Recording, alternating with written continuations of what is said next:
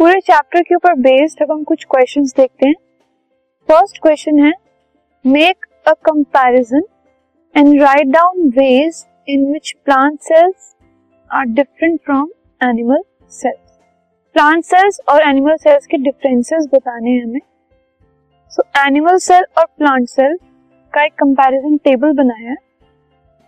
Animal cells में cell wall नहीं होती, लेकिन plant cells have cell wall जो कि सेल्यूलोज की बनी होती है।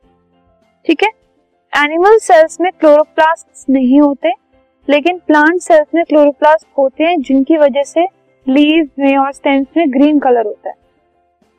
एनिमल्स जो सेल होते हैं, उनमें सेंट्रोसोम्स प्रेजेंट होते हैं, लेकिन प्लांट सेल्स में सेंट्रोसोम्स प्रेजेंट नहीं होते। एनिमल सेल का जो वैक्यूल होता है, वो छोटा होता है साइज़ में और प्लांट सेल का जो वैक्यूल होता है, वो कंपैरेटिवली साइज़ में बड़ा होता है। एनिमल सेल्स में जो लाइजोसोम्स हैं, वो बहुत सारे होते हैं। लेकिन प्लांट सेल्स में जो लाइजोसोम्स हैं, वो या तो होते ही नहीं, और अगर होते हैं तो कम होते एनिमल सेल में prominent golgi bodies are present golgi bodies present होती हैं, और प्लांट सेल्स में डिक्टियोजोम्स होते हैं, जो कि गोल्गी बॉडीज के सब यूनिट हैं। पूरी प्रॉपर गोल्गी बॉडीज ना होते, उनके सब यूनिट्स प्रेजेंट होते हैं called as dictyosomes